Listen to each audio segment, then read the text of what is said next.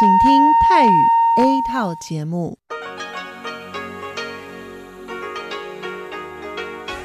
ที่นี่สถานีวิทยุเรดิโอไต้หวันอินเตอร์เนชันแนล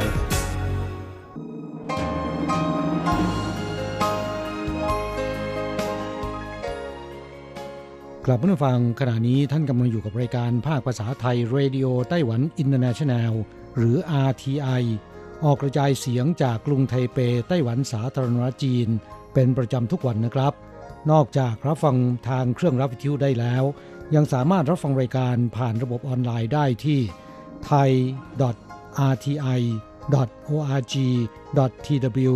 หรือที่ RTI Fanpage นะครับ ขอเชิญติดตามรับฟังรายการของเราได้ ตั้งแต่บัดนี้เป็นต้นไป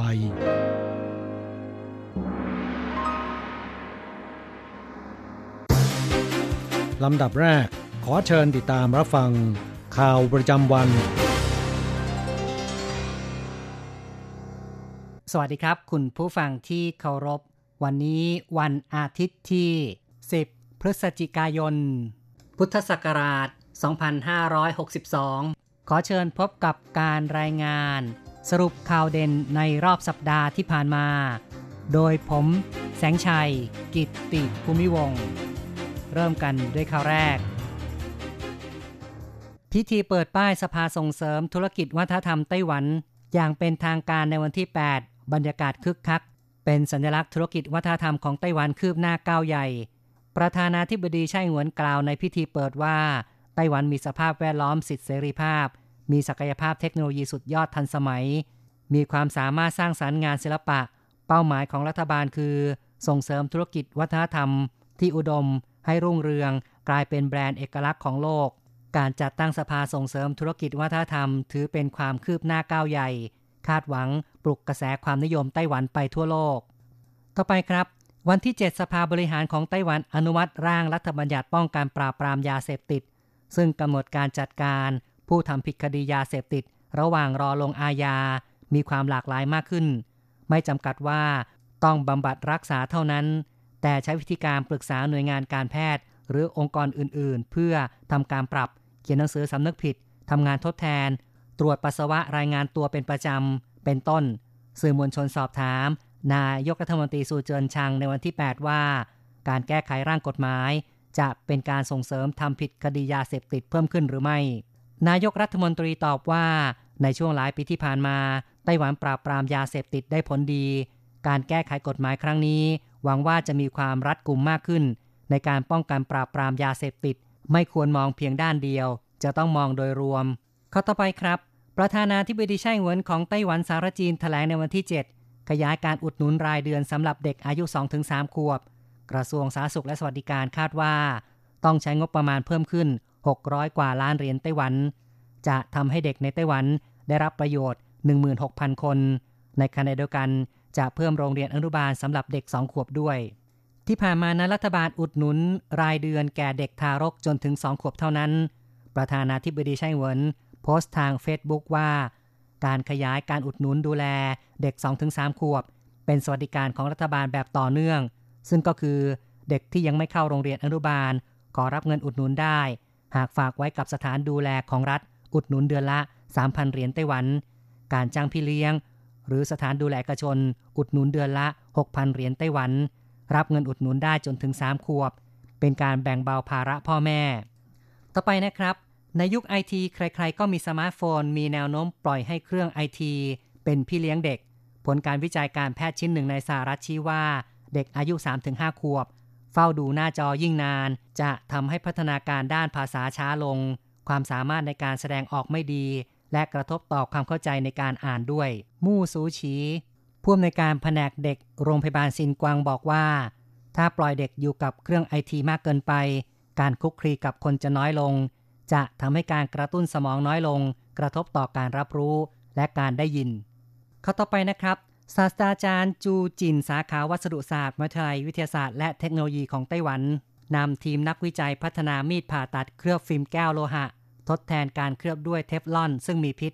ผลสำเร็จตีพิมพ์วารสาร Scientific Report ได้รับความสนใจในวงกว้าง ทางมหาวิทยาลัยแถลงข่าวในวันที่ 7 ว่า ศาสตราจารย์จูจินและทีมนักวิจัย พัฒนาเทคโนโลยีล้ำหน้า ตั้งแต่ปี 2016 ประสบความสำเร็จใช้แก้วโลหะ เคลือบเข็มฉีดยา สามารถลดแรงเสียดทาน ระหว่างเข็มกับผิวหนัง ลดความเจ็บปวดได้ ในครั้งนี้ประสบความสำเร็จอีกขั้นหนึ่ง ในการนำแก้วโลหะ เคลือบมีดผ่าตัด มีผิวมันวาว ไม่เกาะติดของเหลว ลดแรงเสียดทาน มีความคมมากขึ้น ดีกว่าการเคลือบด้วยเทฟลอนที่มีพิษ ไต้หวันเล็งขยายตลาดอีคอมเมิร์ซในไทย นักธุรกิจไต้หวันขยายตลาดตามนโยบายมุ่งใต้ใหม่ของรัฐบาล สภาพัฒนาการค้าระหว่างประเทศหรือว่า TAITRA นำคณะนักธุรกิจ เยือนบริษัทขนาดใหญ่ของไทย แนะนำสินค้าไต้หวัน เพื่อร่วมเป็นพันธมิตรการค้าระหว่างกัน TAITRA แถลงข่าวว่า การเยือนประเทศในอินโดแปซิฟิกตั้งแต่ 4 พฤศจิกายน หวังจื้อฟัง ประธานไตตรานำคณะนักธุรกิจไต้หวัน ประกอบด้วยบริษัทเทคโนโลยีจื้อปังเป็นต้น เข้าเยี่ยม Loxley Wireless Public Company ของไทย เพื่อแสวงโอกาสธุรกิจระหว่างกัน สรุปข่าวเด่นประจำสัปดาห์ข่าวต่อไป การจัดงานเทศกาลดอกไม้ซินเซอร์ ครั้งที่ 14 ในปีนี้ ทีมการจัดงาน ทะเลดอกไม้แห่งความสุข วิถีชีวิตจากคุณเขาสู่เมือง กับการท่องเที่ยวบนทางหลวงหมายเลข3ซึ่งมีความพิเศษคือการรวมเอางานเทศกาลพรมดอกไม้นานาชาติ นครไทยจง กับงานเกษตรแฟร์ในเขตพื้นที่กลางแจ้งเข้ารวมด้วยกัน ในส่วนการจัดแสดงในพื้นที่จึงมีความหลากหลายมากขึ้น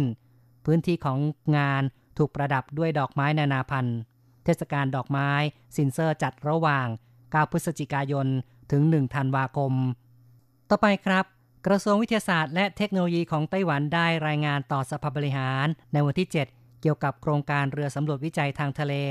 และแผนดำเนินงานวิจัยในอนาคต ซึ่งขณะนี้เรือสำรวจวิจัยทางทะเลหมายเลข 2 และหมายเลข 3 ประกอบเสร็จสมบูรณ์ทำการทดสอบแล้วเมื่อกรกฎาคมกับสิงหาคมที่ผ่านมา คาดว่าจะมีพิธีส่งมอบในวันที่ 25 พฤศจิกายนสำหรับเรือสำรวจหมายเลขหนึ่งซึ่งการก่อสร้างล่าช้ากว่า คาดว่าจะแล้วเสร็จพร้อมส่งออกไปสู่ท้องทะเลในช่วงไตรมาสแรกของปี 2563 ข้อต่อไปครับ สวนสัตว์ซินจูเป็นแห่งแรกในไต้หวันที่เปิดโอกาสให้ผู้เข้าชม สามารถให้อาหารสัตว์ได้ ซึ่งฝ่ายบริการสวนสัตว์เปิดเผย มีการจัดสรรที่ดินกว่า 310 เฮกตาร์ เพาะปลูกพืชผัก 80 ชนิด กว่า 6,000 ต้นสำหรับเป็นอาหารให้สัตว์ นอกจากนี้ยังจัดพื้นที่ดังกล่าวเป็นโซนการเรียนรู้ เปิดประสบการณ์สำหรับเด็กนักเรียน เกี่ยวกับการทำเกษตรกรรม ขั้นตอนต่างๆ การศึกษาระบบนิเวศของแมลง ฟาร์มปศุสัตว์ การทำปุ๋ยหมัก วัฏจักรการอยู่อาศัยของสัตว์ ต่อไปเป็นข่าวที่ว่าหนังสั้นบ้านเกิดของไทยคว้าสองรางวัล ในโครงการประกวดภาพยนตร์สั้นระหว่างไทยกับไต้หวัน วันที่ 31 ตุลาคม สถานีโทรทัศน์ CTS ได้จัดพิธีมอบรางวัล ให้แก่ผู้ชนะส่งผลงานหนังสั้นเข้าประกวด ในโครงการประกวดภาพยนตร์สั้นระหว่างไทยไต้หวัน ภายใต้หัวข้อบ้านเกิดของฉัน เปิดโอกาสให้นักเรียนประชาชนสัญชาติไทยหรือไต้หวัน ส่งผลงานหนังสั้นความยาว 3-15 นาที เข้าร่วมประกวด ซึ่งหนังสือบ้านสั้นของนางสาวอภิชยาภา หนูเนียม บัณฑิตจากมหาวิทยาลัยศรีนครินทรวิโรธคว้ารางวัลชนะเลิศ ต่อไปครับ อูเจาเซียรัฐมนตรีว่าการกระทรวงต่างประเทศของไต้หวันรายงานต่อสภานิติบัญญัติในวันที่ 6 การเข้าร่วมความตกลง หุ้นส่วนเศรษฐกิจภาคพื้นแปซิฟิกของไต้หวัน หรือว่า CPTPP ตอนนี้ยังไม่มีการประกาศการรับสมาชิกใหม่ เพราะฉะนั้นไต้หวันจึงอาศัยกระชับความร่วมมือกับบรรดาสมาชิกอย่างไม่เป็นทางการ เพื่อปูทางเจรจาเข้าเป็นสมาชิกต่อไป ในส่วนการเข้าเป็นสมาชิกความตกลงหุ้นส่วนทางเศรษฐกิจระดับภูมิภาคหรือว่าอาเซบ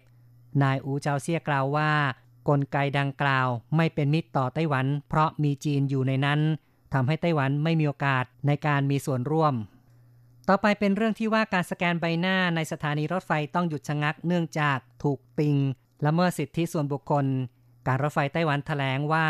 สืบเนื่องมีความระแวงสงสัยเกี่ยวกับการใช้ระบบสแกนใบหน้า ภายในสถานี โครงการติดตั้งอุปกรณ์สแกนใบหน้าจึงต้องเลื่อนออกไปอย่างไม่มีกำหนด ซึ่งที่ผ่านมานั้นเกิดเกิดเหตุการณ์ผู้โดยสาร ใช้มีดไล่ฟัน แบบไม่เลือกหน้า และเหตุระเบิดในสถานีรถไฟทำให้การรถไฟ มีแผนติดตั้งอุปกรณ์ ตรวจจับใบหน้าผู้โดยสาร แบบอัจฉริยะเพื่อป้องกันเหตุร้าย ต่อไปครับ ค่าเงินเหรียญไต้หวันในช่วงหลายเดือนที่ผ่านมา อ่อนค่าเมื่อเทียบกับเงินบาท อยู่ในระดับต่ำกว่าเงินบาทเกือบ 10%ในขณะที่เงินบาทแข็งตัวขึ้นอย่างมาก บางช่วงเงินเหรียญไต้หวันอยู่ในระดับ 1 เหรียญไต้หวัน แลกได้ 0.95 บาท หรือต่ำกว่า ในช่วงต้นเดือนพฤศจิกายนที่ผ่านมา ค่าเงินเหรียญไต้หวัน ได้ปรับตัวแข็งค่าขึ้น พร้อมกับค่าเงินสกุลอื่น ๆ เมื่อเทียบกับดอลลาร์สหรัฐแล้ว ซึ่งคาดว่าจะเป็นผลดีต่อเพื่อนๆในไต้หวันที่ต้องส่งเงินกลับประเทศไทย ต่อไปนะครับ ทบวงอนุรักษ์สิ่งแวดล้อมสภาบริหารของไต้หวันประกาศว่าตั้งแต่ปี 2563 เป็นต้นไป จะให้เงินอุดหนุนผู้ที่เลิกใช้มอเตอร์ไซค์ 4 จังหวะ รุ่นที่ 1-4และซื้อคันใหม่ที่เป็นมอเตอร์ไซค์ไฟฟ้า หรือมอเตอร์ไซค์ใช้น้ำมันเชื้อเพลิงรุ่นที่ 7 โดยอุดหนุนสูงสุดถึง 5,000 เหรียญไต้หวันทบวงสิ่งแวดล้อมเปิดเผยว่ามอเตอร์ไซค์เก่าที่ควรหยุดใช้งานมีประมาณ 3.2 ล้านคัน ในจำนวนนี้ 70%เจ้าของยังใช้งานอยู่ เพื่อเร่งรัดให้มีการหยุดใช้มอเตอร์ไซค์เก่า จึงดำเนินมาตรการอุดหนุน ต่อไปครับมหาวิทยาลัยหยางหมิง ร่วมมือกับผู้ประกอบการเครื่องมือแพทย์และอุปกรณ์ทางทันตกรรม คุณภาพสูงของไต้หวัน จัดตั้งศูนย์สาธิตทันตกรรมดิจิทัลแห่งแรก ใช้อุปกรณ์เครื่องมือการแพทย์ที่ผลิตในไต้หวันทุกชิ้น เปิดเป็นตัวอย่างตั้งแต่ 4 พฤศจิกายน ตั้งเป้าเป็นศูนย์ต้นแบบการเรียนการสอน ทางทันตกรรมดิจิทัลของไต้หวัน หวังว่าจะช่วยอุปกรณ์ทันตกรรมไต้หวันเป็นที่รู้จักแพร่หลายในต่างประเทศด้วย ต่อไปครับสำนักงงานที่ปรึกษาการลงทุนกระทรวงเศรษฐกิจของไต้หวันเปิดเผย เนื่องจากสงครามการค้าจีนกับสหรัฐ นักธุรกิจไต้หวันในจีนแผ่นใหญ่ ย้ายฐานกลับมาไต้หวันมากขึ้น และส่งผลต่อการขยายตัวเศรษฐกิจ ไตรมาส 3 ของปีนี้ขยายตัว 2.91% สูงสุดในบรรดา4เสือแห่งเอเชีย ซึ่งเกาหลีใต้ขยายตัว 2%สิงคโปร์ 0.1%และฮ่องกง 2.9%ต่อไปครับ กรมทางหลวงกระทรวงคมนาคมของไต้หวันแถลงในวันที่ 4 พฤศจิกายน เตรียมเปิดประมูลป้ายทะเบียนรถเลขสวยทางอินเทอร์เน็ต ซึ่งครั้งนี้เป็นการประมูลป้ายทะเบียนขึ้นต้นด้วย อักษรภาษาอังกฤษ V 3ตัว ถือเป็นเลขมงคล เพราะมาจากคำว่า Victory แปลว่าชัยชนะ ป้ายขึ้นต้นด้วย V 3ตัว ถือว่าเป็นป้ายแห่งชัยชนะ เปิดประมูลจำนวน 20 แผ่นจากทั้งหมด 150 แผ่น ในวันที่ 18 พฤศจิกายน ต่อไปครับ สุดสัปดาห์ที่ผ่านมาเรือสำราญขนาดใหญ่ 5 ลำ แล่นเข้าเทียบท่าเรือจีหลง ดึงดูดประชาชนและสื่อมวลชนไต้หวันจำนวนมาก บริษัทการท่าเรือไต้หวันคาดการ จนถึงสิ้นปีนี้ จะมีนักท่องเที่ยว ขึ้นบกที่ท่าเรือจีหลง ทะลุ 9.5 แสนคนทำให้มีเม็ดเงินสะพัดกว่า 5,400 ล้านเหรียญไต้หวัน ถือเป็นครั้งแรกของปีนี้ ที่เรือสำราญขนาดใหญ่ขนนักท่องเที่ยว มาขึ้นบกที่จีหลง พร้อมกัน 5 ลำ ต่อไปเป็นข่าวเรื่องเด็กประถมไต้หวัน คว้ารางวัลชนะเลิศผลงานสิ่งประดิษฐ์เยาวชนโลก สืบเนื่องปัญหาการเปลี่ยนแปลงบรรยากาศโลกมีความรุนแรง ไต้หวันมีฝนตกรุนแรงในหลายพื้นที่ และเกิดน้ำท่วม นักเรียนประถมเมืองอีหลันผุดไอเดียประดิษฐ์ชุดปลั๊กไฟกันน้ำ เมื่อเกิดเหตุน้ำท่วม จนถึงความสูงที่กำหนด อุปกรณ์ชิ้นนี้จะทำให้สายปลั๊กไฟหลุดออกจากเต้าอัตโนมัติ และฝาครอบพลาสติกจะปิดลง ป้องกันการเกิดไฟฟ้าช็อต ผลงานชิ้นนี้ส่งเข้าประกวด สิ่งประดิษฐ์เยาวชนโลกประเภท การรับมือภัยพิบัติ ได้รับเหรียญทอง ต่อไปยังเป็นข่าวเกี่ยวกับความยอดเยี่ยมของไต้หวัน การประกวดผลงานนิทรรศการสินค้านานาชาติเพื่อความคิดสร้างสรรค์ นวัตกรรม และผลิตภัณฑ์ใหม่ IENA ครั้งที่ 71 ที่สหพันธรัฐเยอรมนี ทีมไต้หวันทำผลงานยอดเยี่ยม ในปีนี้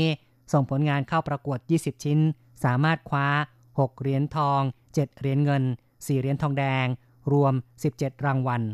คุณผู้ฟังครับการรายงานสรุปข่าวเด่นประจำสัปดาห์ ในครั้งนี้จบลงแล้ว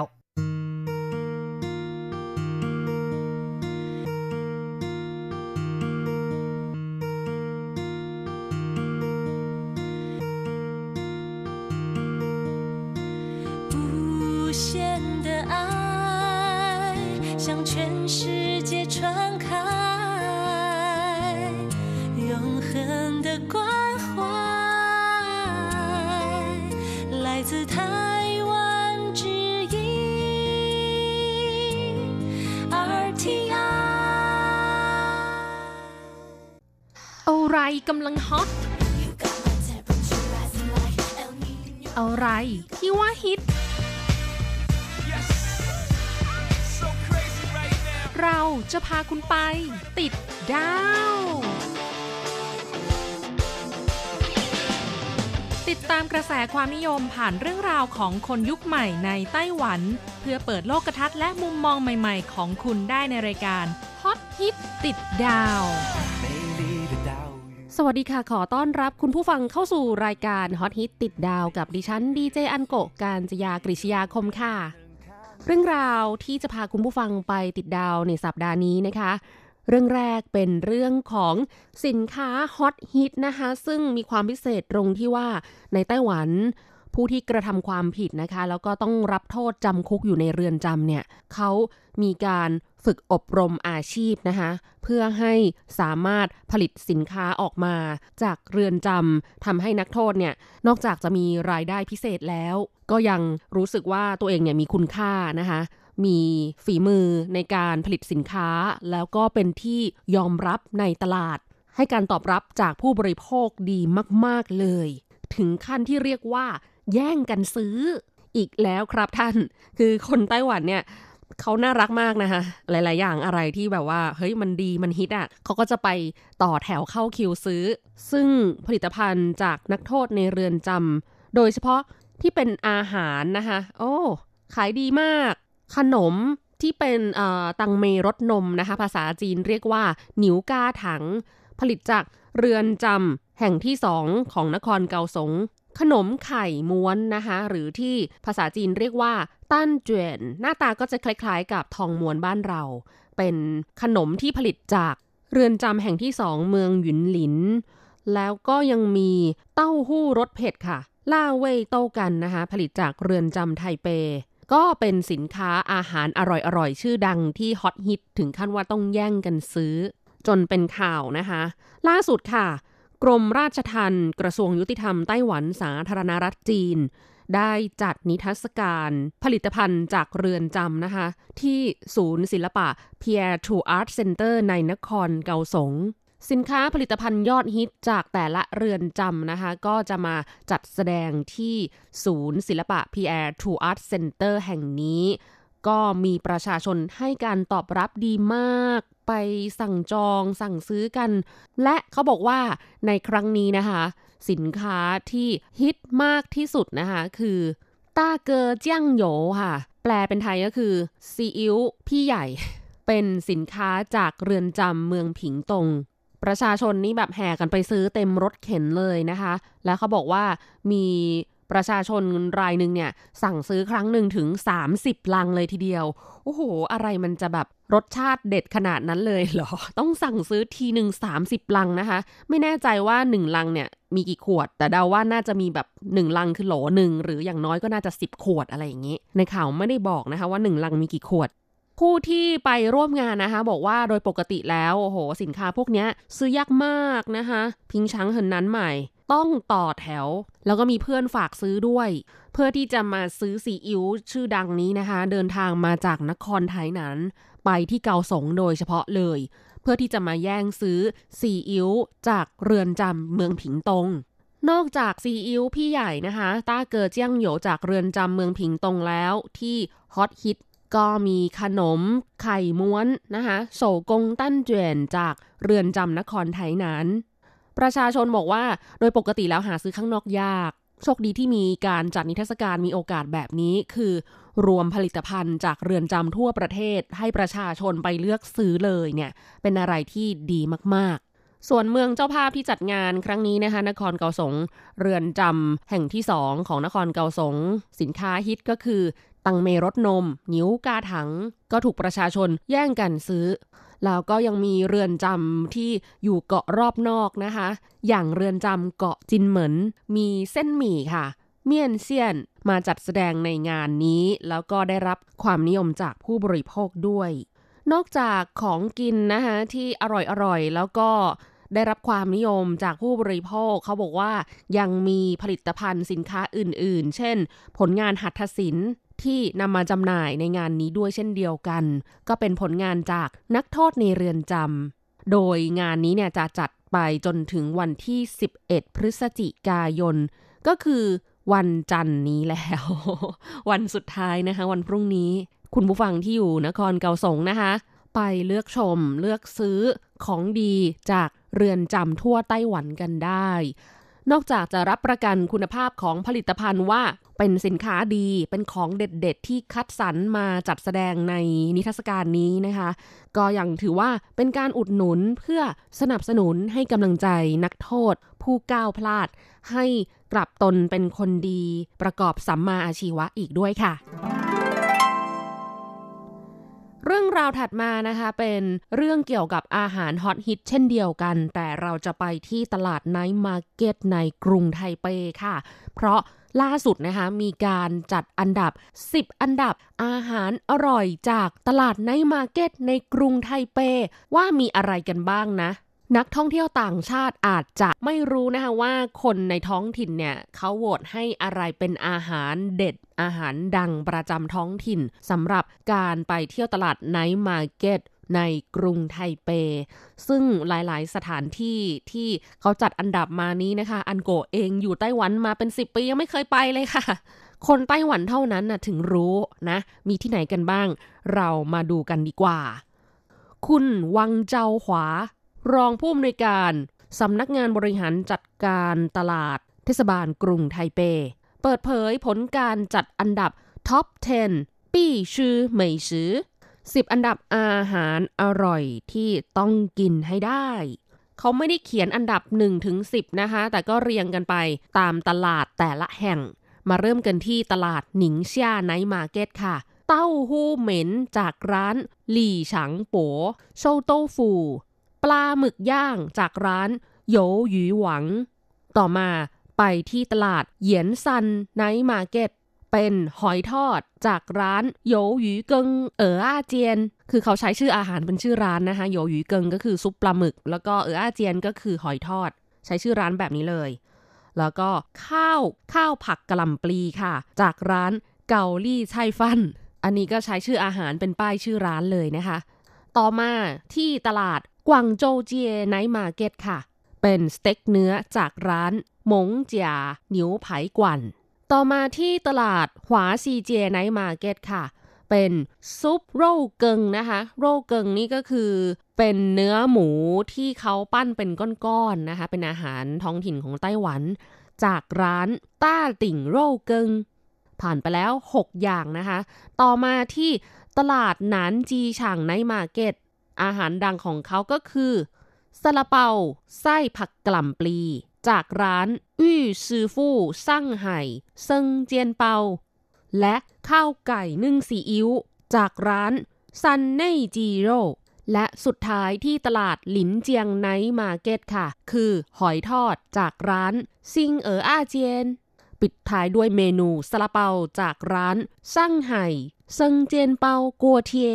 เหล่านี้ก็คือ 10 อันดับเมนูดังนะคะ ที่ต้องกินให้ได้จากตลาด night market ทั่วกรุงไทเปที่จัดอันดับในปี 2019 นี้ค่ะ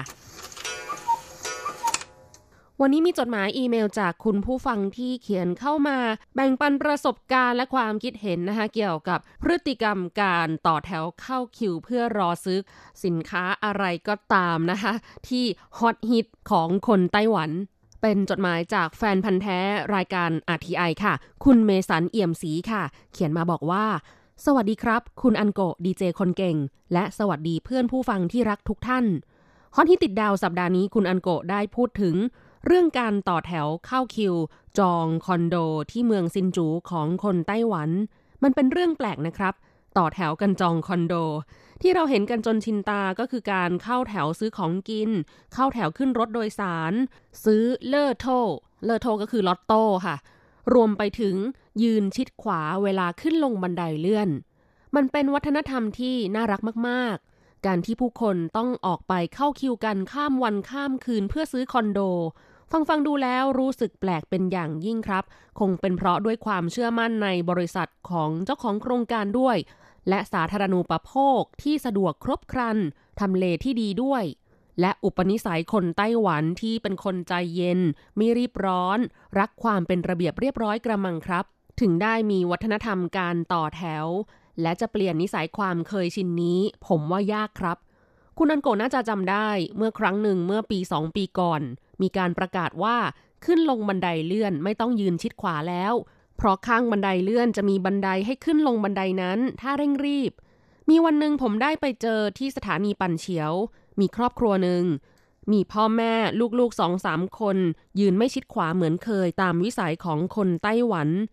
มีหนุ่มสาวคู่หนึ่งเดินขึ้นบันไดเลื่อนมาติดอยู่ที่ลูกๆ ครอบครัวนั้น คนผู้ชายพูดขอทาง แต่ไม่มีใครขยับเปิดทางให้ และผู้เป็นแม่พูดว่าโยกไก่เลยก็คือมีการเปลี่ยนแปลงแล้ว เพราะผมก็ติดตรงนั้นเหมือนกัน ผมอยู่หลังหนุ่มสาวคู่นั้น ต่อจากนั้นจนทุกวันนี้ก็เหมือนเดิม ยืนชิดขวาเหมือนเดิม มันเป็นวัฒนธรรมที่เปลี่ยนแปลงไม่ได้จริง ๆ อากาศเปลี่ยนแล้วและเปลี่ยนไปเปลี่ยนมา คุณอันโกะและเพื่อนผู้ฟังรักษาสุขภาพด้วยนะครับ นับถือเมสันเอี่ยมศรีก็ต้องขอขอบคุณคุณเมสันนะคะที่เขียนมาแสดงความคิดเห็นแล้วก็แบ่งปันประสบการณ์เกี่ยวกับวัฒนธรรมการต่อแถวเข้าคิว รวมถึง วัฒนธรรมในการเดินขึ้นบันไดเลื่อนนะคะ ซึ่งสมัยก่อนเนี่ยตั้งแต่ที่อันโกะมาอยู่ไต้หวัน 11 ปีที่แล้วนะคะก็โอเค เข้าใจแล้วว่าวัฒนธรรมของคนที่นี่เนี่ยเขาจะยืนชิดขวาบันไดเลื่อน ถ้าจะไม่เดิน ถ้าใครเดินก็คือช่องซ้ายนะคะสามารถเดินแบบเร็ว จริง ๆ ปัจจุบันนี้ก็ยังเป็นแบบนี้อยู่นะ ถึงเขาจะแบบพยายามรณรงค์ให้เปลี่ยนแปลงแล้วว่าอ่าไม่ได้ต้องชิดขวา เพราะว่าอะไร เพราะเขาบอกว่าการที่ทุกคนน่ะยืนไปชิดขวาหมดอะ่ะมันจะทำให้ balance หรือสมดุลของบันไดเลื่อนเนี่ยเสียนะคะน้ำหนักมันจะเทไปที่ด้านขวาซะเยอะ เพราะว่าทุกคนก็คือยืนนิ่งกันที่ด้านขวาของบันไดเลื่อนกันหมด ก็จะทำให้บันไดเลื่อนเสียได้ง่าย หรือว่าอาจจะเกิดอันตรายขึ้นได้ คือตามหลักการที่แท้จริงแล้วนะคะ การขึ้นบันไดเลื่อนอย่างปลอดภัยเขาบอกว่า ห้ามเดินค่ะ ไม่ควรจะเดินบนบันไดเลื่อนนะคะ ควรจะยืนเฉยๆเนี่ยแหละแล้วก็ยืนกึ่งกลางของบันไดเลื่อน เพื่อให้เกิดความสมดุล และในตอนท้ายของจดหมายนะคะ ที่คุณเมสันแสดงความห่วงใยเรื่องอากาศเปลี่ยนนะคะให้ดูแลรักษาสุขภาพ คุณผู้ฟังคงจะได้ยินเสียงของอันโกแล้วนะคะ ในสัปดาห์นี้คือเป็นหวัดไปเรียบร้อยแล้วจ้าไม่สบายนะคะ เสียงไม่ค่อยดีนะคะ ก็ต้องขออภัยคุณผู้ฟังมาณที่นี้ด้วย คุณผู้ฟังเองก็ดูแลรักษาสุขภาพให้ดีด้วยนะคะ อากาศเริ่มเย็นแล้ว แล้วก็บางวันก็มีแดดออกนะ บางวันก็ฝนตก คุณผู้ฟังที่อาศัยในไต้หวันก็อย่าลืมติดตามข่าวสารรายงานพยากรณ์อากาศจากช่วงรายการข่าวของ RTI ด้วยนะคะสำหรับวันนี้ขอลาไปด้วยซิงเกิลใหม่ล่าสุดนะคะ ที่เพิ่งปล่อยออกมาเมื่อวันศุกร์ที่ผ่านมานี้เองค่ะ ชื่อเพลงว่าตัวปลอมนะคะ เป็นเพลง cover ที่ เคยฟังเคยได้ยินกันมาแล้วละค่ะ แต่ว่าทำใหม่นะคะ ร้องโดยลิลลี่ได้หมดถ้าสดชื่น featuring 2P Southside ค่ะ ขอให้คุณผู้ฟังมีความสุขสนุกสนานและสดใส สวัสดีค่ะ เปลี่ยนแปลง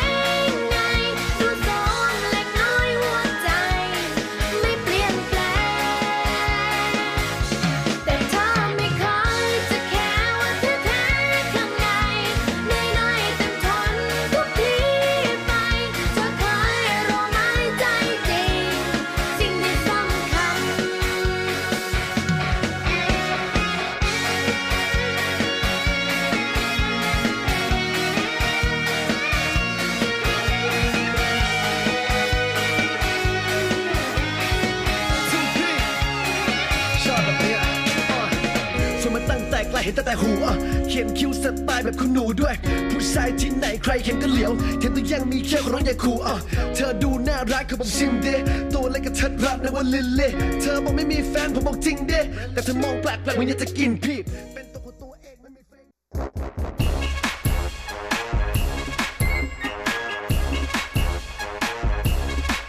โยโยโยโยโยขาขาขาเมาทั้งหลายล้อมวงกันเข้ามา ได้เวลามาสนุกกันอีกแล้ว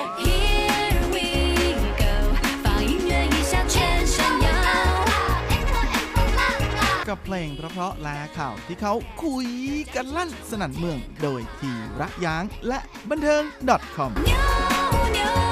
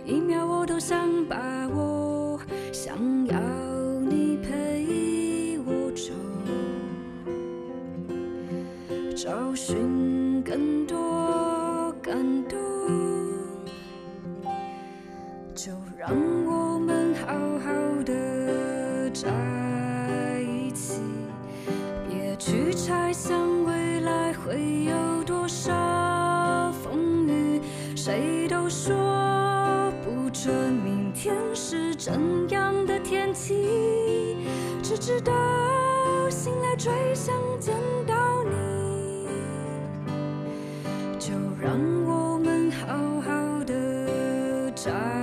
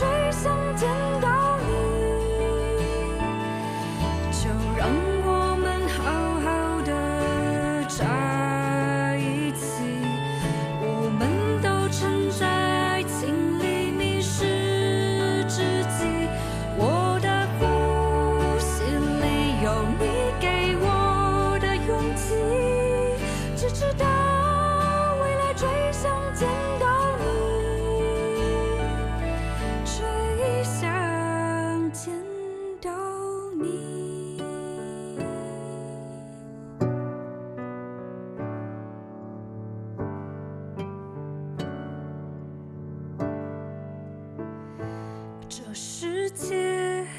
有太多的遗憾，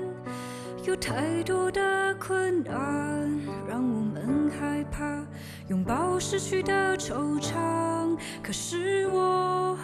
望着你的时候，我不想再退缩，快乐或难过，每一秒我都想把握。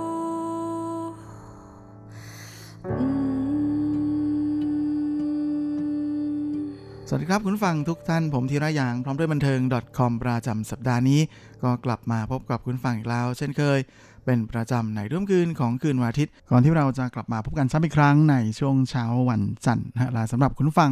ที่รับฟังผ่านทางอินเทอร์เน็ตนั้นก็สามารถรับฟังย้อนหลังได้ด้วยนะทั้งทางเว็บไซต์ของภาคภาษาไทย RTI หรือทางแอปที่อยู่บนมือถือของทุกท่าน และสำหรับสัปดาห์นี้เราก็มาทักทายกันด้วยผลงานล่าสุดของสาวไปอัน กับงานเพลงที่มีชื่อว่าจ้วยเสียงเจียนเตานี่อยากพบเธอที่สุด ซึ่งเป็นผลงานในอัลบั้มเพลงชุดล่าสุดของเธอ ในงานเพลงที่มีชื่อว่าซื่อซื่อเทียน 44 วัน โดยสาวไปอันนั้นถือเป็นผลผลิตล่าสุดนะฮะของค่ายเพลงรุ่นใหม่อย่างเซียงซินอินเย่ที่ก่อตั้งขึ้นโดย 5 หนุ่มเมเด อู่เย่เทียนนะกับคนดนตรีดัง ๆ หลายๆ คน ถือเป็นนักร้องรุ่นใหม่มาแรงนะฮะที่มาความสามารถสูงมาก ๆ คนหนึ่งของวงการเพลงเลยทีเดียว โดยทางต้นสังกัดนั้นก็ได้พูดถึงสาวปายอันเอาไว้นะฮะว่า ภายใต้รูปร่างอันบอบบางของเธอนั้น ก็ไม่นึกเหมือนกันนะฮะว่า เธอจะมีน้ำเสียงที่สามารถสร้างความสงบนะให้กับ จิตใจของผู้ที่ได้ฟังอย่างน่าประหลาด โดยงานเพลงในอัลบั้มชุดนี้นะก็เป็นการคัดเลือกผลงานการแต่งโดยสาวไปอัน ตั้งแต่ตอนเธออายุ 17นะจนถึง 21 ช่วง 4 ปีที่ผ่านมานั้นเธอแต่งเพลงไว้ประมาณ 400 กว่าเพลง โดยคัดเลือกมาเหลือเพียงแค่ 10 เพลงเท่านั้นนะฮะที่แน่นอนว่าสาวไปอันเธอเป็นคนแต่งเองทั้งหมดทั้งในส่วนของเนื้อร้องแล้วก็ทำนองเพลงนะฮะกลายมาเป็นอัลบั้มชุด Catcher in the Rye นะหรือไม่เทียนปูโซ Catcher ในนาข้าวชุดนี้ โดยสาวไปอันนะที่เพิ่งจะอายุครบ 21 เมื่อไม่นานมานี้ ก็เหมือนกับกระดาษขาวใบหนึ่งนะฮะที่ชอบเขียนนู่นเขียนนี่ เขียนความเป็นตัวของตัวเองไว้ โดยสิ่งที่เธอเขียนนั้นก็มักจะสร้างความประทับใจให้กับผู้ที่มีโอกาสได้อ่านในแบบที่เรียกกันว่า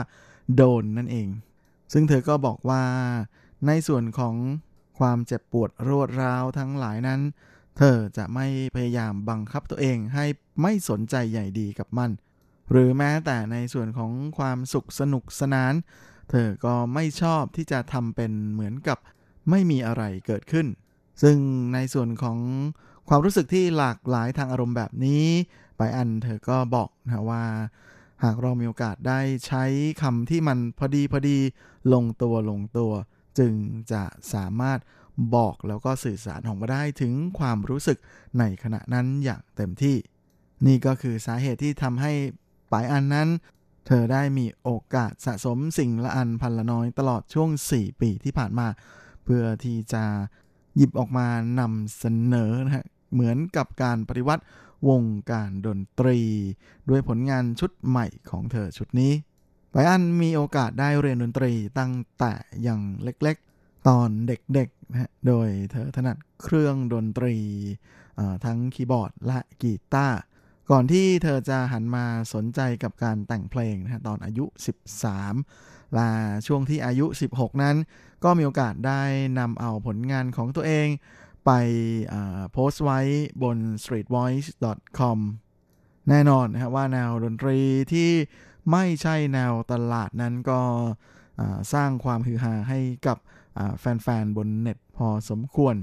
จนทำให้งานเพลงของเธอนั้นมีโอกาสกระจายออกมาจากเว็บไซต์ชื่อดังนะฮะไปอย่างหลายหลายแห่งและตอนที่เธออายุ 17 ปีนั้น ไปอันก็ได้รับเลือกให้มาแสดงในเวทีเว่ยหลายอู่ไถนะฮะกับช่วงของเทศกาลเจียนตันเซิงหัวเจ๋ชีวิตแบบง่ายๆนะฮะตอนนั้นเนี่ยเธอเลือกเพลง Bird ของเธอนะฮะมาแสดงสด ซึ่งก็ทำให้แมาเกิดความประทับใจในวงกว้างมาก ๆ เลย เพราะสามารถสะกดให้ผู้ชมนะฮะที่อยู่ข้างล่างเวทีนั้นเงียบ ตั้งใจฟังเพลงของเธอมาก เหมือนกับเป็นแม่เหล็กดนตรีนะฮะที่ดูดให้คนที่ผ่านไปผ่านมานั้น ติดหนึบแล้วก็ตรึงพวกเขาไว้อยู่กับที่ แน่นอนนะฮะว่าความสามารถของไปอันนั้นก็ไปสะดุดหู คนดนตรีคนดังที่ตอนนั้นนะมาเป็นกรรมการในการแสดงอยู่ด้วย นั่นก็คือรุ่นเดอะขาใหญ่แห่งวงการเพลงอย่างหลี่จงเซิง ที่ตัดสินใจรีบเปิดฉากเจรจานะฮะคว้าไปอันมาเป็นศิลปินในสังกัด พร้อมกับหลังจากนั้นนะฮะแม่ช่วง 4 ปีอันยาวนานที่ไปอัน เธอเริ่มทำงานเพลงของตัวเองนะฮะเพื่อที่จะเตรียมตัวสำหรับอัลบั้มเพลงชุดแรกก็ได้เริ่มขึ้น ซึ่งสาวไปอันก็บอกนะว่า ขอเพียงอยู่ในโลกของดนตรีเท่านั้นนะที่จะทำให้เธอ รู้สึกถึงความพอดีในตัวของเธอเอง ก่อนที่ช่วง 17ถึง21 ปีของเธอนั้นแม่เธอจะใช้เวลาส่วนใหญ่นะกับการนำเอาเพลงเดโมที่เธอเคยแต่งเอาไว้ถึง 400 กว่าเพลงนะฮะมาทำให้เป็นอัมเพลงชุดแรกของตัวเอง อย่างเพลงเอกที่มีชื่อเดียวกันกับอัมชุดนี้ไม่เทียนปูโซ Catcher in the Rye ของเธอนั้น ก็ มาจากเดโมที่เคยใส่เอาไว้ที่ Street Voice นะฮะแล้วก็สามารถสร้างเรตติ้งได้สูงถึง 160,000 กว่าคลิก แน่นอนนะฮะว่า 160,000 กว่าคลิกนี้ก็ถือเป็นฐานแฟนเพลงที่ค่อนข้างจะกว้างทีเดียวนะฮะสำหรับสาวน้อยที่ยังไม่มีใครรู้จักคนนี้โดยไปอันยังเล่าให้ฟังอีกนะฮะว่า สำหรับคนอื่นแล้ว หรือว่าสำหรับตัวเธอเองแล้วเนี่ยก็มักจะรู้สึกว่าตัวเองนั้น มันช่างต้อยต่ำเสียนี่กระไรทำให้เธอนั้นก็คิดอะไรไม่ออกนอกจากการก้มหน้าก้มตาเขียนเพลงแต่งเพลงของเธอไปเรื่อยๆ แต่ว่าการที่ได้รับกระแสตอบรับที่ดี การที่ได้รับคำชม การที่มีคนมาชอบผลงานของเธอนั้น ถือเป็นอะไรที่ให้พลังกับเธอมากๆ ราะพวกเขาเหล่านั้นทำให้เธอไม่สงสัยในความสามารถของตัวเธอเอง และกล้าที่จะเผชิญกับความท้าทาย รวมทั้งยังทำให้เธอรู้สึกด้วยว่า เธอไม่ได้อยู่คนเดียว แม้จะมีบางครั้งที่ทำอะไรไม่ได้ดั่งใจ หรือทำอะไรได้ไม่ดีพอ แต่ว่าขอเพียงแต่พยายามอย่างไม่หยุดหย่อน ก็จะสามารถพิสูจน์และยืนยันได้ว่าตัวเธอเองนั้น คุ้มค่ากับการที่ได้รับการชอบ การตอบรับในทางดีจากพวกเขาเหล่านั้น ดังนั้นทุกทุกคนถือเป็นแรงบันดาลใจที่สำคัญของสาวไปอันมาก ๆ เลย ก่อนที่ไปอันเธอบอกนะว่า จะกลายมาเป็นที่มาของเพลงแรกแบบเต็มเต็มเพลงของเธอ นั่นก็คือชื่อสมรังวอยูเจียนเจย่างเตินนี่ อะไรที่ทำให้ฉันมาพบกับเธอที่เป็นแบบนี้ โดยทางต้นสังกัดของไปอันนั้นได้มีการลองปล่อยผลงานเพลงนี้นะฮะ ขึ้นไปบน YouTube แบบไม่ให้เห็นตัวนักร้อง ก็ปรากฏว่าแหมเพียงแค่คืนเดียวเท่านั้นเองนะฮะ ยอดคลิกฝั่งนั้นก็สูงมากกว่า 30,000 คลิกแถมยังมีการ แชร์ไปยัง Facebook นะฮะ รวมไปจนถึงยังมีการพูดคุยกันอย่างมากมายเลยทีเดียวว่า สาวน้อยคนนี้เป็นใครหน้าตาเป็นอย่างไร เล่นเอาสาวไปอันนะฮะเธออดหัวเราะไม่ได้นะฮะ ถึงสิ่งต่างๆ เหล่านั้นที่ชาวเน็ตเดากันไปต่างๆ หน้านา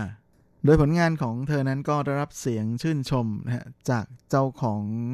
บริษัทอย่างอาซินแห่งวงเมเดด้วยนะฮะว่า เป็นงานเพลงที่สามารถตรึงให้คนอยู่กับความสงบได้อย่าง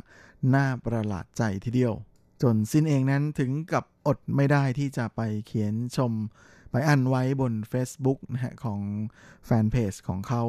ว่าฟังเพลงนี้ฟังไปฟังมาถึง 23 ครั้งก็ยังไม่รู้สึกเบื่อ แถมยังฟังจนนอนไม่หลับเอาเลยทีเดียว ถือเป็นหนึ่งในคำนิยามที่พูดถึง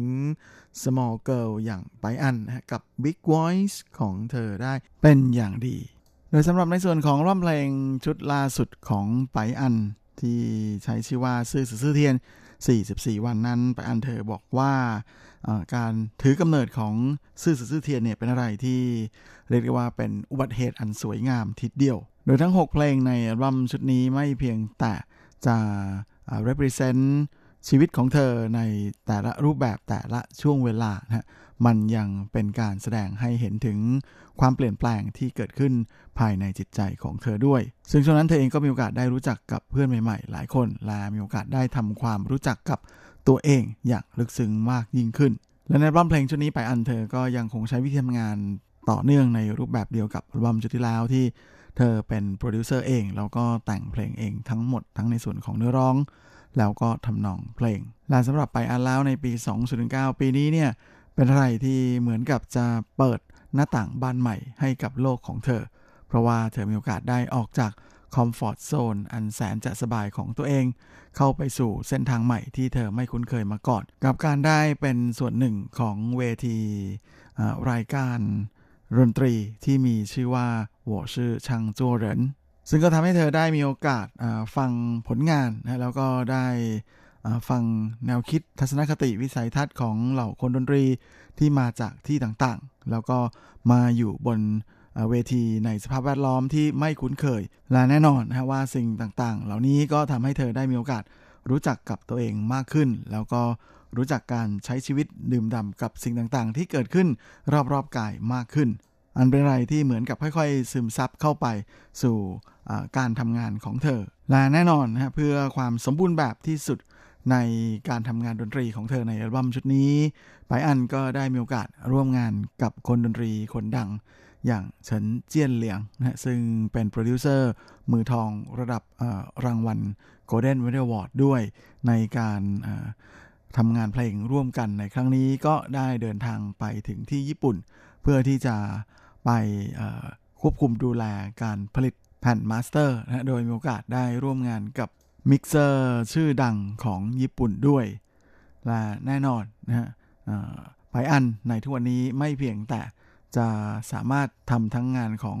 การเขียนเพลงแต่งเพลง เนื้อร้องทำนองร้องเพลง produce เธอยังได้มีโอกาสก้าวเข้ามาสู่การทำ งานในส่วนของ post production นะงานในส่วนของการผลิตในแทบจะทุกๆขั้นตอนนะที่เธอเข้ามามีส่วนร่วมกว่าที่จะออกมาเป็นแผ่น master ซึ่งไม่น่าแปลกใจเลยนะที่สื่อมวลชนในไต้หวันนั้นจะยกให้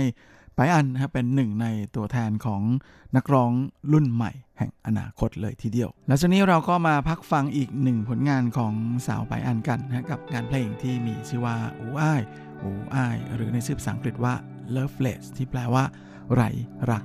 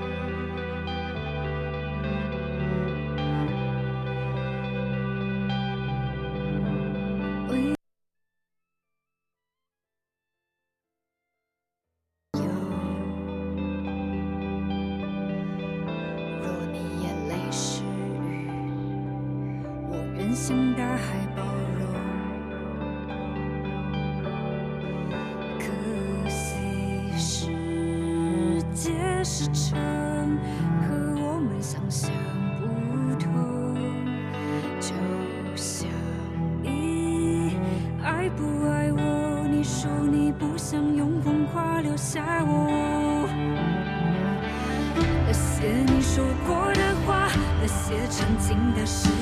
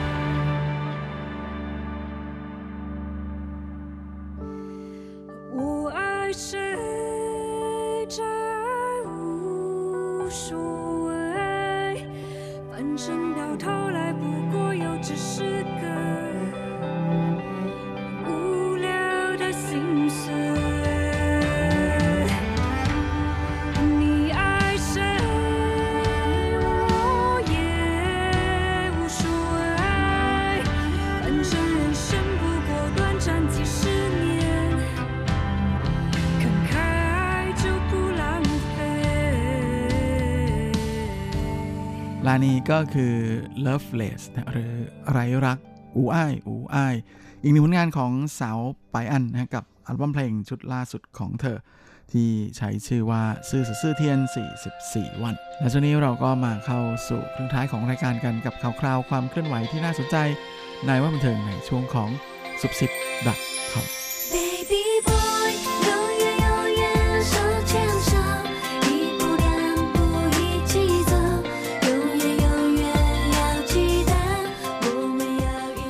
สำหรับสุดคอมประจำสัปดาห์นี้ก็เช่นเคยกับข่าวคราวความเคลื่อนไหวที่น่าสนใจ ในว่าบันเทิงแบบจีนจีนและสำหรับสัปดาห์นี้ เราก็มาเริ่มเมาส์กันที่ข่าวคราวของพระเอกหนุ่มคนดังชาวไต้หวันอย่างเยียนหยาหลุนนะหรือหนุ่มอารอนอ่าอดีตหนึ่งใน 5 หนุ่มฟาเรนไฮต์ซึ่งล่าสุดนั้น ก็มีข่าวออกมาว่า เขาเตรียมที่จะไปเล่นละครทีวีที่ญี่ปุ่นแล้วแหมจะ go inter เสียด้วย โดยหนุ่มอารอนนั้นก็เข้าวงการบันเทิงไต้หวันมา 14 ปีแล้วนะฮะแล้วก็เคยมีงานละครมากมายทีเดียวที่เป็นที่รู้จักนะมาจนล่าสุดเมื่อช่วงปลายสัปดาห์ที่ผ่านมาก็มีข่าวว่า เขาจะไปเล่นละครญี่ปุ่นนะร่วมกับนางเอกคนดังอย่างสาวฮารุด้วย โดยข่าวนี้ก็ถูกประกาศโดยสถานีโทรทัศน์ NHK ของญี่ปุ่นนะว่าจะร่วมกับ สถานีโทรทัศน์ PTS หรือกงซื่อของไต้หวันนะในการถ่ายทำละครเรื่องลู่นะที่แปลว่าทางร่วมกัน โดยเนื้อหานั้นก็จะดัดแปลงมาจากนิยายของนักประพันธ์คนดังชาวญี่ปุ่นนะก็คือโยชิดะชูอิชิ ซึ่งแบ็กกราวน์ในการดำเนินเรื่องนั้นก็จะเป็นเรื่องราวของอการสร้าง high speed train รถไฟความเร็วสูงของไต้หวัน โดยจะพูดถึงมิตรไมตรีจิต นะระหว่างคนไต้หวันกับคนญี่ปุ่น โดยดารานำนั้นก็จะเป็นเหยียนยาหลุนนะฮะกับสาวฮารุเนื้อเรื่องนั้นก็จะเป็นเรื่องอระหว่างเหยียนยาหลุนกับสาวฮารุที่เจอกันในไทเปโดยบังเอิญนะฮะแล้วก็ได้มีประสบการณ์ดีๆ ในการเดินเที่ยวไทเปร่วมกัน 1 วันนะแต่ว่าหลังจากนั้นก็ไม่ได้ติดต่อกันอีกนะก่อนที่ 6 ปีให้หลังสาวฮารุนั้น จะถูกส่งมาทำงานที่ไทเปอีก ครั้งหนึ่งนะฮะแล้วก็ได้มีโอกาสกลับมาเจอกับเยียนยาหลุนอีก มาฟังเนื้อหาแล้วก็รู้สึกว่าคงจะเป็นอะไรที่น่าจะจิกหมอนตอนดูไม่น้อยเลยทีเดียว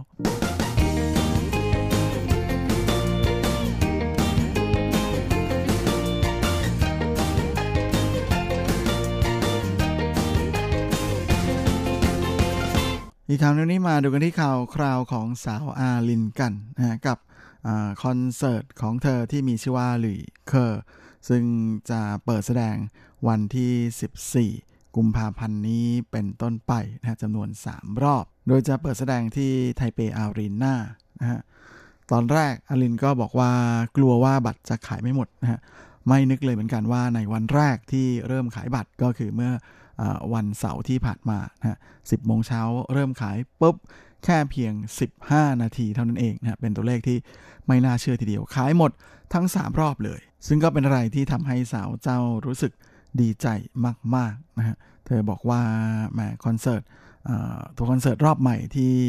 รอคอยมานานถึง 2 ปีกำลังจะเริ่มขึ้น ก็เลยรู้สึกตื่นเต้นและขอบคุณแฟนๆ ทุกคนที่ให้ความสนับสนุน ซึ่งเธอก็รับรองว่าจะไม่ทำให้ทุกคนผิดหวัง หลังจากการที่ตั๋วคอนเสิร์ตขายหมดเร็วเกินคาดนะฮะก็เลยทำให้ตอนนี้ทางบริษัทต้นสังกัดนะฮะและทางบริษัทที่รับจัดคอนเสิร์ตนั้นก็กำลังคุยกันอยู่นะฮะว่าจะมีการเพิ่มรอบดีหรือเปล่า เพราะตอนนี้ก็ต้องเออรอเคลียร์คิวให้กับหลาย ๆ คนก็ให้กับสาวอาลินด้วยอีกต่างหากด้วย เพราะว่าถัดจากนี้ไปนะถัดจากนั้นไปนะก็จะเป็นโปรแกรมการตระเวนทัวร์คอนเสิร์ตตามประเทศต่างๆ แล้วด้วย แต่ทั้งนี้ทั้งนั้นทุกอย่างก็กำลังอยู่ในขั้นตอนการวางแผนเท่านั้นเองนะก็เลยเป็นไรที่แหมแฟนๆ ของอาลิน ที่ยังซื้อบัตรไม่ได้นะยังมีลุ้นเอาไว้คงจะได้ลุ้นกันต่อแน่ๆ โดยอาลินนั้นเธอดังมานานแล้วนะฮะลาล่าสุดก็ได้ด้วยอานิสงค์ของภาพยนตร์ ยอดเศร้าแห่งปีอย่างเรื่องที่เศร้ายิ่งกว่าเรื่องเศร้านะปีไปสั่งเกิ้งไปสั่งแตะกูชื่อ More Than Blue ซึ่งเป็นภาพยนตร์ที่ทำเงินรายได้ ถล่มทลายในไต้หวันเลยทีเดียวนะก็เลยทำให้อลินที่เป็นคนร้องเพลงซาวแท็กนะแล้วก็ร่วมแสดงในภาพยนตร์เรื่องนี้เนี่ยก็ดังเพิ่มขึ้นแบบแหมกลายมาเป็นนักร้องในระดับขวัญใจ มหาชนในแนวหน้าคนหนึ่งขึ้นมาเลยทีเดียว แถมยิ่งการที่บัตรคอนเสิร์ตของเธอขายหมดแบบรวดเร็วอย่างนี้ทั้งที่เปิดถึง 3 รอบนั้นก็เป็นการแสดงเห็นถึงสเตตัสของสาวเจ้าเป็นอย่างดีเลยทีเดียวนะว่า ตอนนี้เธอกลายมาเป็นนักร้องในระดับเจ้าแม่ของวงการเพลงได้อย่างเต็มภาคภูมิ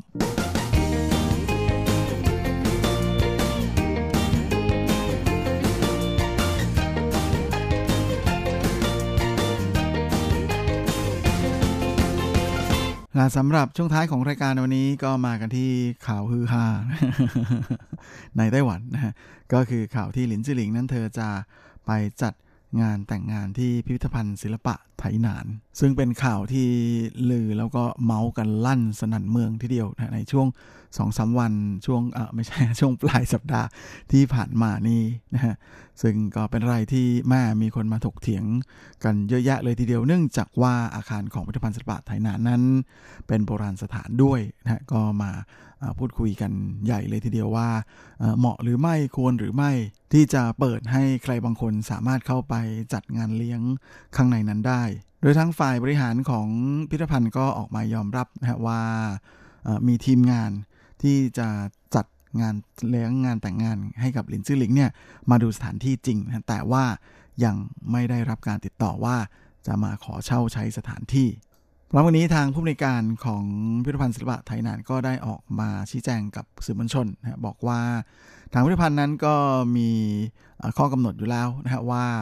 ห้ามจุดไฟใด ๆ ภายในนะแล้วก็การจัดงานกิจกรรมใด ๆ ที่นี่เนี่ยต้องไม่กระทบต่ออผู้ที่มาเข้าชมนิทรรศการต่างๆ นอกจากนี้การคิดค่าเช่านั้นจะนับตามพื้นที่นะฮะที่ใช้งานและแน่นอนว่า การที่หลินจื้อหลิงต้องการจะมาใช้ที่นี่ในการจัดงานนั้นก็เป็นอะไรที่ถือได้ว่ามี Impact ในเรื่องของการประชาสัมพันธ์ค่อนข้างจะสูงทีเดียวนะฮะและก็แน่นอนว่าถ้ามีการมาติดต่อขอใช้จริงเนี่ยก็น่าจะเห็นด้วยที่จะให้เช่าใช้สถานที่ที่นี่ ซึ่งแน่นอนนะฮะทางผู้ว่าการนครไทยหนาน หวังเหวยเจอก็ออกมาชูมือเห็นด้วยด้วยเหมือนกัน แต่ก็ยอมรับว่าถ้าหลังจากนี้ไปจะมีคนอื่นมาขอใช้สถานที่ในการจัดงานด้วยนั้นก็คงจะเป็นปัญหาที่ต้องปวดหัวแน่นอน นอกจากนี้ทางฝ่ายเจ้าหน้าที่ของพิพิธภัณฑ์ก็ออกมาให้ข่าวนะว่าด้วยความที่ที่นี่เนี่ยเป็นอาคารโบราณสถานนะฮะในสมัยที่ญี่ปุ่นปกครองไต้หวันนั้น เคยเป็นที่ตั้งของสถานีตำรวจภูธรประจำจังหวัดไถหนาน ตัวอาคารนั้นถูกเก็บรักษาไว้ค่อนข้างจะสมบูรณ์นะฮะก็ดูแล้วสวยมาก มีความคลาสสิกในแบบของญี่ปุ่นตะวันตก ซึ่งจริง ๆ ที่ผ่านมาก็ได้มีบริษัทหน่วยงานภายนอกมาขอเช่าใช้พื้นที่อยู่แล้วนะเพียงแต่ส่วนใหญ่จะเป็นการจัดนิทรรศการ ในส่วนของการจัดงานแต่งงานนั้นจริง ๆ ก็ไม่ได้ขัดข้องอะไร แต่ว่าที่นี่มีคนมาเข้าเข้าออกออกเพื่อที่จะชมนิทรรศการค่อนข้างจะเยอะก็เลยอาจจะไม่ได้เป็น p r i v a t e อย่างที่คาดไว้ นอกจากว่าจะมาเช่าใช้หลังจาก5โมงเย็นที่เป็นเวลาปิดทำการ แต่นี้ก็คงจะต้องขึ้นอยู่กับโปรแกรมของทางฝากทีมงานจัดงานอีกทีหนึ่งนะฮะว่าหากเริ่มใช้สถานที่ได้หลัง5โมงเย็นเนี่ยจะสะดวกหรือเปล่า จริงๆ ก็มีหลายคนที่ไม่เห็นด้วยนะบอกว่าแหมการเอาโบราณสถานมาจัดงานเลี้ยงแบบนี้ก็อาจจะเป็นการทำลาย โบราณสถานอะไรประมาณอย่างนี้นะฮะซึ่งแต่จริงๆจะว่าไปแล้วการแบบระดับลินจื้อหลิงนะฮะยังไงก็มีส่วนช่วยในการโปรโมทเยอะแน่นอนอยู่แล้ว คิดว่าน่าจะคุ้มนะครับและเวลาของรายการในวันนี้ก็หมดลงแล้ว ก็คงจะต้องลากันไปตรงนี้เลย ขอให้ท่านโชคดีมีความสุขสุขภาพ